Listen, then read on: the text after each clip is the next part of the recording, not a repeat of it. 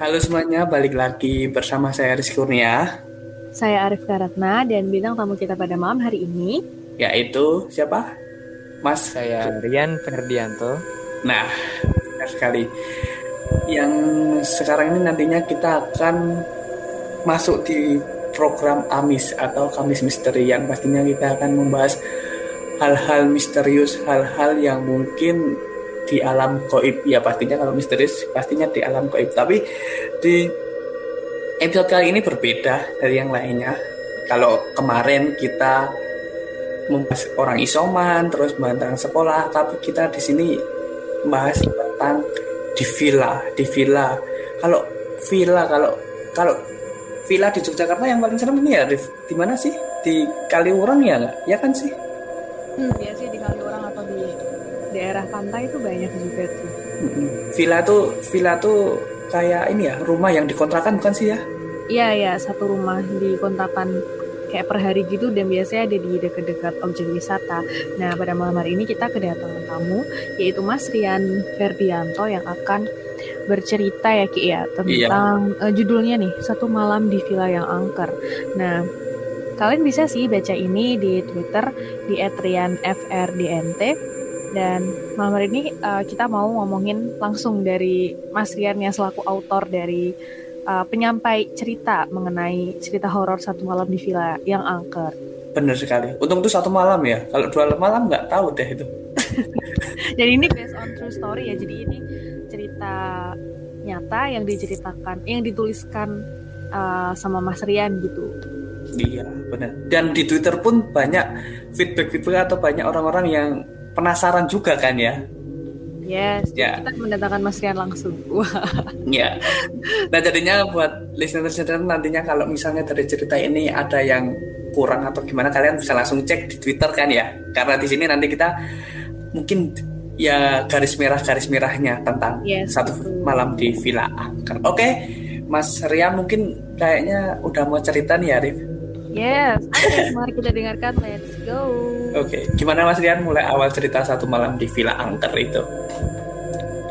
Oke, okay, pertama-tama aku mau memperkenalkan diri dulu ya.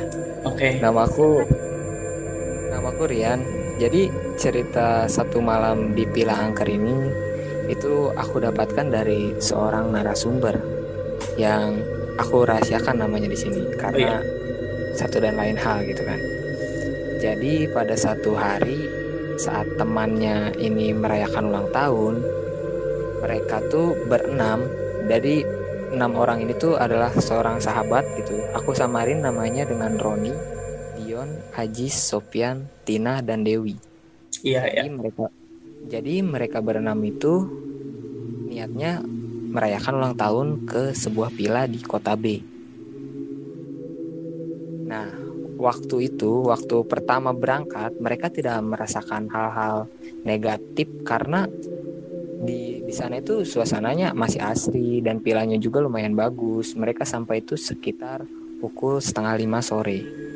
Nah, di pila itu mereka bertemu sama si mamang-mamang penjaga pilanya. Jadi si mamang-mamang itu memunculkan reaksi yang apa ya dingin gitu, cuma ngasih kunci tolong jaga dan jangan main malam-malam gitu kan jangan main di kolam renang malam-malam karena di villa itu tuh ada kolam renang di belakangnya dan juga ada dua lantai villanya. Eh, jadinya Mas Rian, ini di pegunungan kah atau gimana? Atau di kota? Di kota. Oh, villanya di, di kota. Oh, mereka ya, nempatin lantainya di lantai satu atau dua lantai ditempatin semua mas? Di lantai dua. Oh, oke okay, oke. Okay. Oh. Oke, okay, lanjut di lantai dua ketika mereka berenam udah masuk ke pilanya dan mereka menempatin lantai dua itu di satu sore setelah maghrib mereka tuh mau merayain ulang tahun si Sofian ya yang waktu itu ulang tahun. Nah waktu itu mereka ngerayain ulang tahunnya di kolam renang padahal si penjaga pila udah ngingetin dia untuk jangan main di kolam renang waktu malam-malam. Nah iya itu Nah, setelah mereka ngerayain ulang tahun itu, si Sopian itu kembali lagi ke lantai atas dan dia tuh tanpa teman-temannya sadari dia membawa minuman keras Oh iya iya iya iya. Biar asal ya. Pak. Iya, iya kan ceritanya party di villa. Masa dikir kan nggak mungkin kan di villa Yasinan. Terus lanjut gue. jadi jadi yang yang minum tuh waktu itu Roni, Dion sama Sofian ya bertiga karena Iya. Ajis tuh anaknya pendiam. Hmm. Nah, waktu mereka minum-minum gitu kan. Terus ada mereka tuh dengar suara ketukan pintu. Wow. Suara ketukan pintu. Pintu tuh yang mana tuh? Pintu yang lantai atas atau bawah? Yang lantai bawah. Cuman Ada kedengaran satu. gitu kan. Oh iya. Nah, kencang banget kan. Dor dor dor tiga kali ngetuknya. Mereka diam kan karena siapa sih malam-malam ngetuk pintu villa? Itu jam berapa mas kalau boleh tahu mas Rian? Di narasumber sih bilang waktu ketukan pintu pertama itu jam 10 lewat 10 menit. Wow. Lewat 15 menitan ya. Ya masih lah. Setan-setan masih nongkrong itu kayaknya jam 10. Nah, karena karena mereka nggak respon itu kan, kemudian mereka asik lagi kan party di vilanya. Kemudian suara pintu itu diketuk lagi. Kini makin kencang dan terus berulang kali. Nah, saat itu kan Tina sama Dewi itu lagi tidur kan di kamar. Mereka keluar. Iya iya iya. Mereka keluar dari kamar dan marahin anak-anak yang lagi minum-minum itu kan. Dia tuh Tina tuh kayak bilang ke mereka, eh itu ada yang ngetuk pintu juga, kenapa nggak dibukain gitu kan? Terus Dion ini protes, nah, siapa sih yang mau tamu malam-malam gini? Nah karena iya. karena karena si, De- si Tina sama Dewi Keke siap barangkali itu si penjaga villa kan ya ya Iya tahu. akhirnya mereka mereka berenam pun turun ke bawah untuk memastikan bahwa itu memang penjaga villa tersebut pas Sopian yang megang kunci buka pintunya pas pintu dibuka nggak ada siapa-siapa Oh. Iya iya iya iya. iya. Ada Itu di- padahal di lantai pertama ya, mas. itu di lantai pertama Padahal teman-teman yang yang tutup di lantai kedua itu ya. iya Mereka masih full party kayaknya kan itu. Terus ada yang iya ketuk-ketuk. masih masih Emang yang lantai pertama untuk apa mas? Kalau kok pada tidur di lantai kedua atau lantai pertama itu ruang tamu atau gimana sih? iya lantai lantai pertama tuh ada kamar mandi Mm-mm. satu satu kamar mandi satu kamar ruang tamu sama dapur jadi yang di atas tuh ada dua kamar sama satu kamar mandi jadi mereka pakai yang di atas Oh, kolam renangnya di lantai pertama kan ya? Kayak buat uh, Oh, Oke. lantai Ya. kayak buat penyambutan kayak cuma buat seru-seruan. Tempat nah iya, iya. uh, bebas gitu. Mm-mm. Oke, Mas lanjut. nah terus mereka tuh saling tatap gitu kan bengong gitu kan loh tadi kan perasaan ada yang ngetuk pintu cuman pas dibuka nggak ada Oh, iya iya iya. Sofian langsung tutup lagi pintunya dikunci lagi. Barangkali ya mungkin itu halusinasi mereka kan. Terus mereka ke atas lagi. Pas sudah di atas si Tina tuh bilang apa jangan-jangan itu hantu kan? Nah Tina udah mulai sompral di situ kan. Iya, Dia iya. udah mulai berkata yang aneh-aneh itu kan? Nah set- setelah sekian kenapa ya? Dia apa setelah mereka kembali ke lantai dua nah mereka ngedengar lagi suara ketukan cuman Semuanya denger mas itu. Semuanya denger itu. semuanya Oh. dengar Jam Cuman berapa itu? itu sekitar jam 11 lebih hampir Wow. jam 12 Hmm. Itu masih pada party ya, jam minum-minum gitu. Pada jam 11. udah enggak Oh udah enggak. Makanya Tina dan Dewi ikut kumpul karena mereka juga ngerasain hal aneh waktu pintu diketuk cuman gak ada siapa-siapa nah Iya, di iya. jam 11 itu mereka dengar suara ketukan lagi cuman bukan dari arah pintu ketukan Ya. itu berasal dari jendela jendela di lantai dua Jendela tamu tamu lewat jendela malam-malam di lantai dua.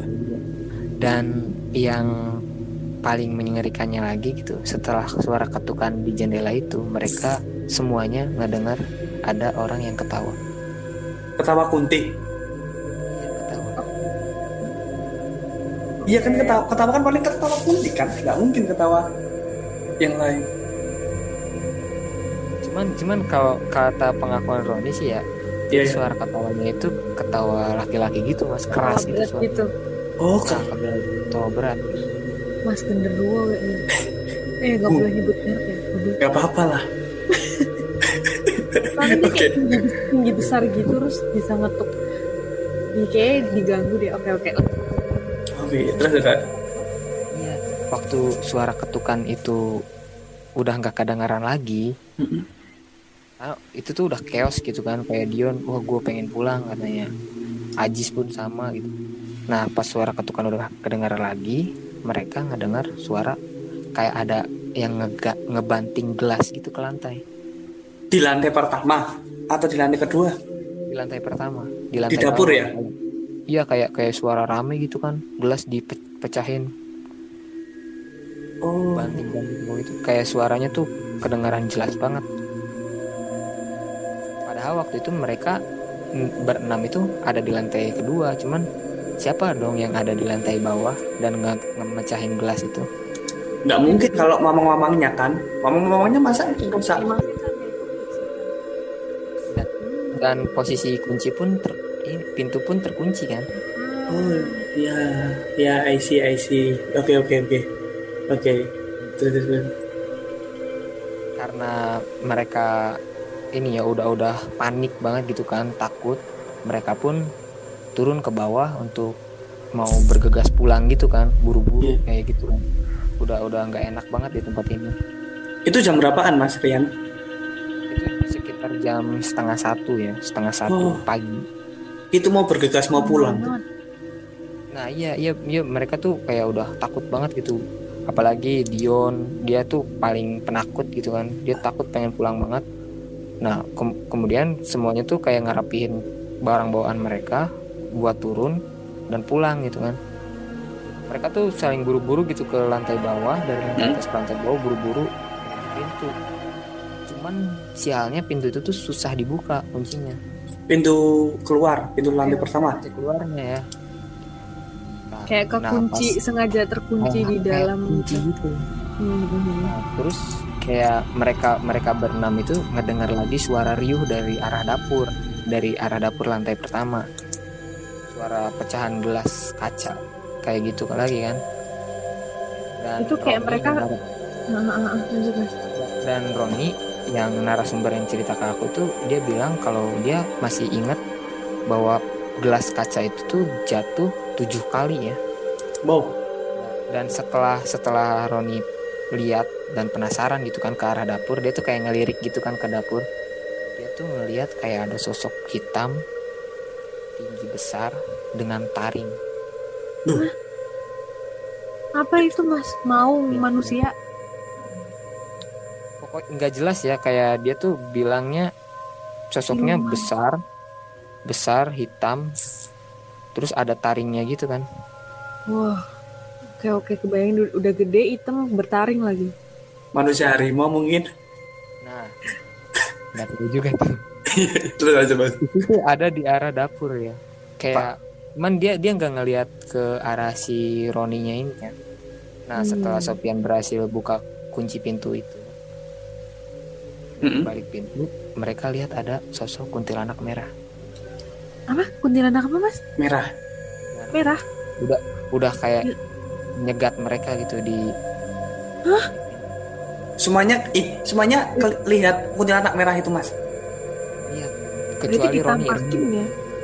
Cuma Roni Roni doang yang nggak lihat Roni Oh. dia nggak lihat karena dia kan fokus ke arah dapur ya Oh iya, Nah, iya. waktu berarti itu itu tuh dia- timingnya sama ya waktu dia lihat Timingnya si sama waktu dia Oh, lihat iya, genderuwo di belakang sama teman-teman lihat kuntilanak merah Ya, ya, ya. Tina sama Dewi tuh pingsan Dion Oh iya, pingsan. anak cewek. Ya, ya, ya, ya. Efek shocknya itu tuh se sebegitunya sampai pingsan. Oke, lanjut, lanjut, Mas. Nah, waktu itu tuh kayak Sopian tuh langsung banting lagi pintunya. Waktu itu tuh Sopian langsung banting lagi pintunya ditutup lagi. Mereka mencoba nyadarin Tina sama Dewi ya dari pingsannya. Cuman waktu itu nggak sadar-sadar gitu kan. Ya, ya, ya, ya. chaos banget tuh berarti itu momen ketika Kayak mau kayak pulang nggak bisa Dion pun. Nah, iya, Dion, pun bahkan menurut narasumber tuh dia kencing di celana gitu kan. Nah, setelah setelah setelah sekian lama mereka tertahan di situ kan, mereka ngedengar kayak suara kentungan gitu kan, kayak ada kayak ada orang lagi siskambling. Nah, Oh. Nah, Ron itu inisiatif, Itu inisiatif buat kayak teriak gitu dari dalam, minta tolong gitu kan. Hmm, ya ya ya ya ya. ya. terus, terus ada orang berlarian gitu kan datang ke villa tersebut dan ngedobrak pintunya dan mendapati mereka berenam yang lagi ketakutan banget di dalam itu. Hmm, ya ya ya. setelah ya. mereka setelah mereka sadar dan warga itu tuh bilang ini tuh sebenarnya rumah kosong kalian tuh nggak pernah benar-benar nginep di pil Hah? Kok plot twist? itu tuh rumah Sebentar, jadi sebenarnya villanya nggak keurus gitu. Apa gimana mas? Coba ulangi. bukan eh jadi agak pusing kan ya nah jadi setelah pukul 5 ya setelah azan subuh berkumandang mereka tuh kan diselamatin sama lima warga yang lagi siskambling Hah? patroli siskambling gitu kan.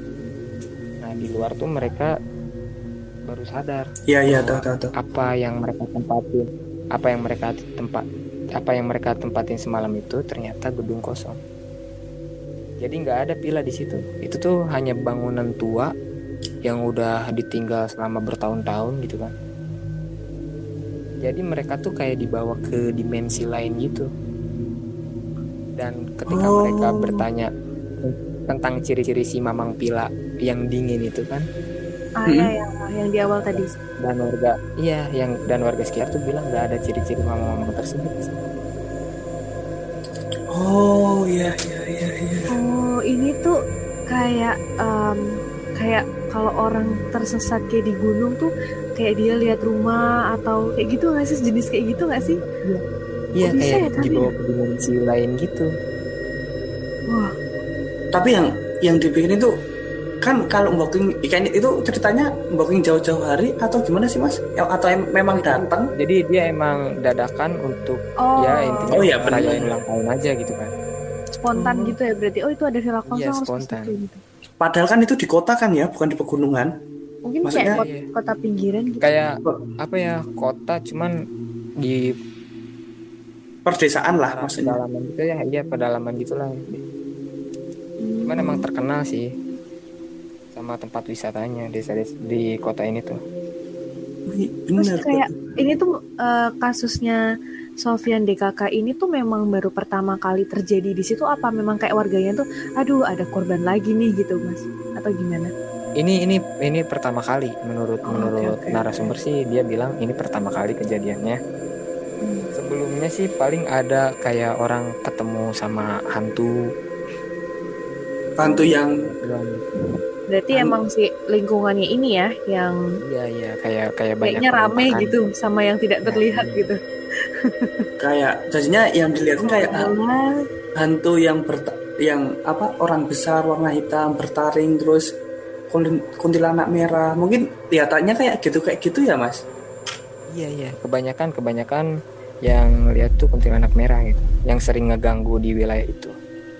Tapi tuh kuntilanak merah tuh kuntilanak paling atas kalau nggak salah sih iya kan? Kalau di peringkat tuh. Itu kayak ma- itu apa sih? Kuntilanak merah? iya iya kan mas Rian? Iya iya betul. Jadinya tuh aku- Gimana, gimana mas Rian? Coba Kasih- dijelasin. kasih. aku takutnya salah. Baru baru sekali dengar aku ini.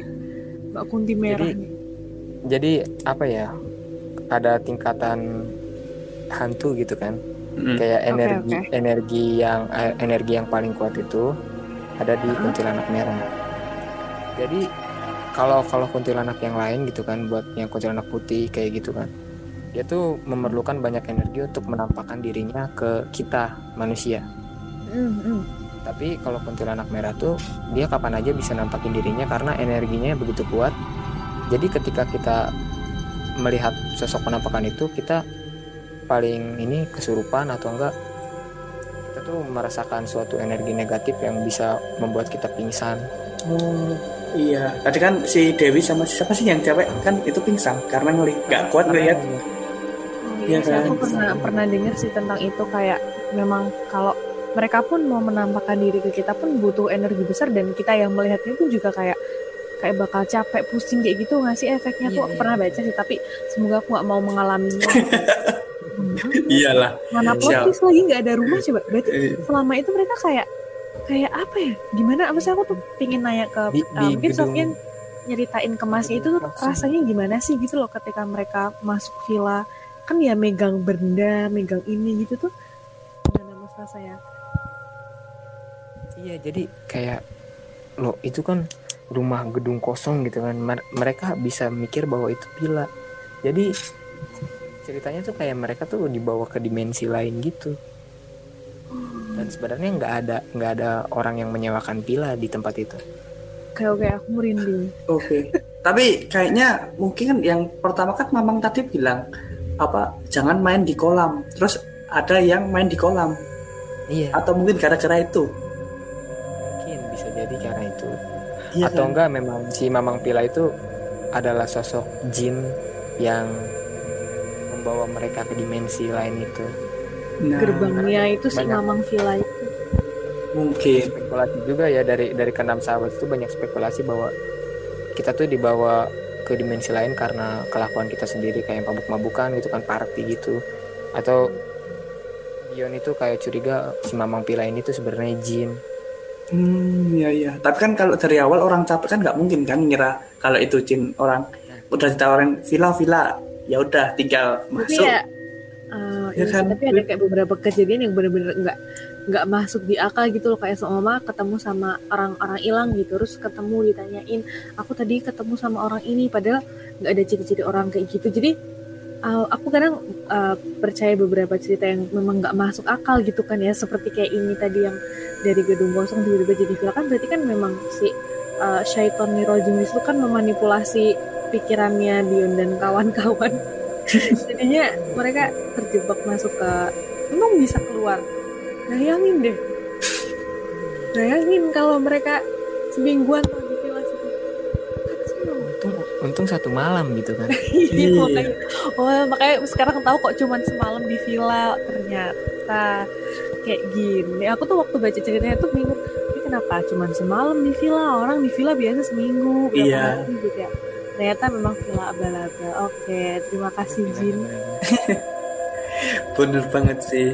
Ya mungkin ada sosok-sosok yang kayak tadi yang orang-orang lalu emang emang semua, semuanya itu melihat semua ya Mas Rian tentunya kayak wow mereka tuh merasakan interaksi yang sama gitu wow gimana nggak merinding nggak dilihat bersamaan terus mau kode gimana? Biasanya kan semua jadi- patung kalau lihat semua ya kan? Apalagi yang kunti itu kunti merah. Iya, itu itu langsung chaos banget. Itu kunti merah tuh di depan pintu turun di depan pintu. Di depan pintu kayak cuman bukan menghadap ke arah mereka jadi menghadapnya ke ngebelakangin mereka gitu kan.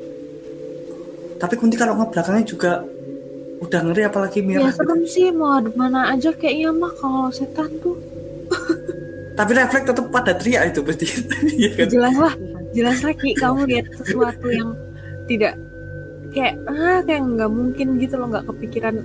Orang mereka aja nggak kepikiran kalau seumpama mereka masuk ke gedung kosong gimana coba shocknya mereka kalau ternyata atau waktu kayak kebuka gitu kalau sebetulnya di situ nggak ada apa-apa tuh gimana coba? Maksudnya eh, setelah setelah itu setelah kejadian itu mereka kayak eh, trauma atau kayak gimana gitu nggak mas? Atau ada gangguan setelahnya setelah mereka pulang ke rumah gitu? Afternya setelah setelah pulang ke rumah sih menurut pengakuan Roni jadi Tina dan Dewi itu jatuh sakit selama Oh. tiga hari. Tiga hari Tina dan Dewi jatuh sakit. Itu doang sih kayak kalau gangguan-gangguan lain nggak ada atau Oh, iya. mungkin efek ini ya efek melihat kuntilanak merah yang biasanya kan kalau energi kita nggak kuat emang kita bisa jatuh sakit. Sama kayak Tina Dewi itu dia mereka tuh jatuh sakit selama tiga hari setelah pulang dari villa tersebut. Villa yang ternyata hanya gedung kosong. Wow iya. Bisa jadi efek shock juga sih saking shocknya. Dia udah ditampakin hantu udah diketok-ketok pintu udah ternyata dia nginep di dunia lain kan ya shocknya itu loh yang bikin drop. Pastinya lah. Oke. Okay. dan uh, dan, dan ini dari... ini sedikit cerita ya. Kak yeah. ini kan ini nggak ada di trade ya? Iya yeah, ya gimana gimana? Oh, okay, jadi cerita. villa itu tuh gedung kosong itu tuh terdapat di dekat sebuah gunung. Gunung? Oh. jadi belakangnya tuh kayak ada bukit gitu kan. Itu oh, tuh hutan yang kayak serem banget gitu. Pas pas siang-siang mereka lihat tuh itu bener-bener gedung kosong. Di belakangnya tuh hutan. Ada kolam renangnya ada kolam renangnya ada cuman kayak nggak keurus gitu kan.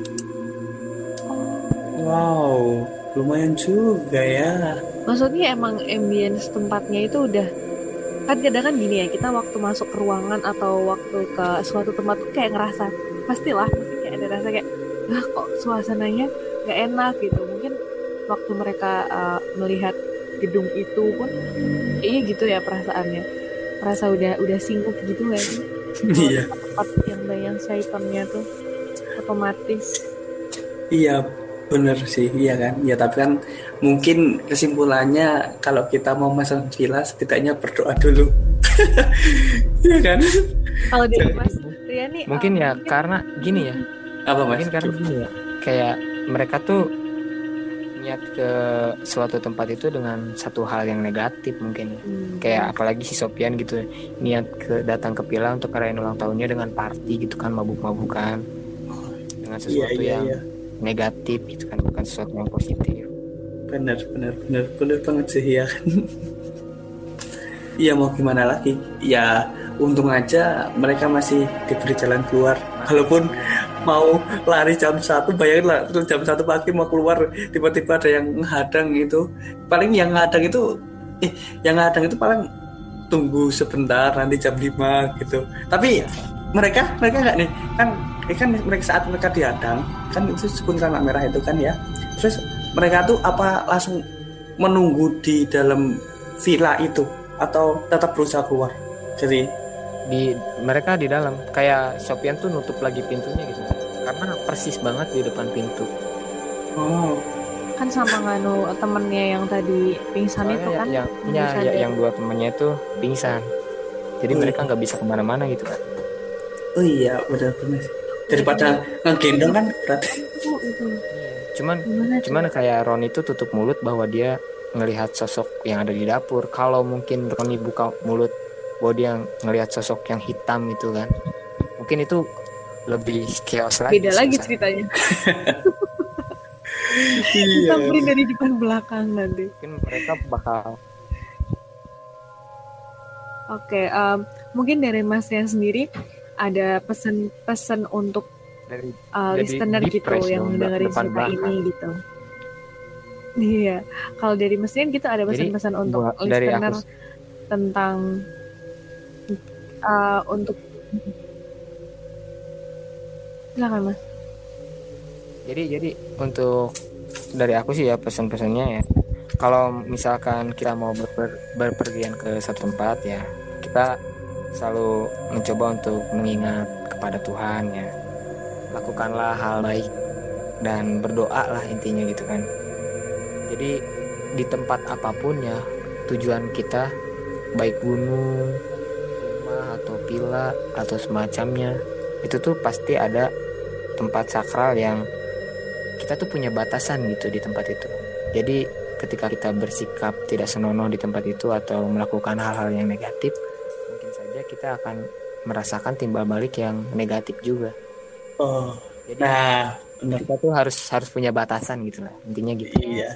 Apa itu uh, peribahasanya di mana langit dijunjung, di situ bumi dipijak, bener nggak? Benar. Iya, iya. Oke. Oke. Benar banget tadi. Tadi cerita dari siapa Mas Rian ini. Mungkin teman-teman kalau ingin cerita fullnya atau emang benar-benar ini langsung aja menuju di twitternya Mas Rian kan ya.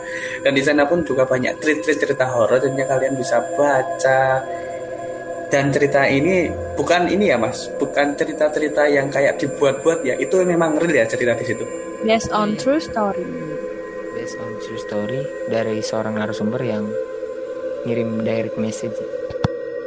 Nah, benar banget. Kalau teman-teman punya cerita horor nih, bisa nih.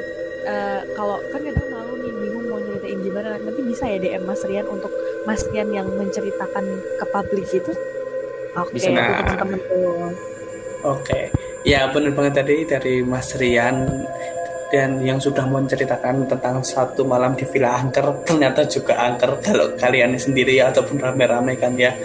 Ya mau gimana lagi akhirnya untungnya storynya akhirnya pada bisa keluar. Oh iya, teman-teman juga jangan lupa untuk tetap ikuti sosial media kita, Instagram kita @maskur.podcast terus TikTok kita @maskur double S dan double R dan juga Twitter kita apa Rifka? at maskur underscore underscore PODCST dan juga jangan lupa isi carrier scat yang ada di bio kita ya Oke, iya. Dan juga Twitternya Mas Rian mungkin bisa ini nanti teman-teman kalau kepo Iya, tentang ya, silakan, treat-treat Mas. Boleh banget, boleh banget. Buat buat kalian yang mau baca-baca treat horror gitu kan, ada banyak di Twitter @rianfrdnt. Oke, nah kalian langsung kunjungi saja. Mungkin di program Amis ini cukup sekian tentang Kamis Misteri ini tentang sebuah cerita satu malam di Villa Angker. Semoga aja kalian nggak mengalami hal sama atau yang nggak aneh-aneh lah ya. Mungkin kalau teman-teman punya cerita atau bisa kirim ke Mas Rian atau ke kita untuk diangkat di podcast ini. Oke, terima kasih Mas Rian atas ceritanya dan saya ya kan saya Rizky Kurnia pamit saya Arif Karata pamit dan juga bintang tamu kita Saya Rian Ferdianto pamit. dan sampai ketemu ketemu di episode atau program lainnya. See you semuanya. yuk terima kasih See you, see you. Oke.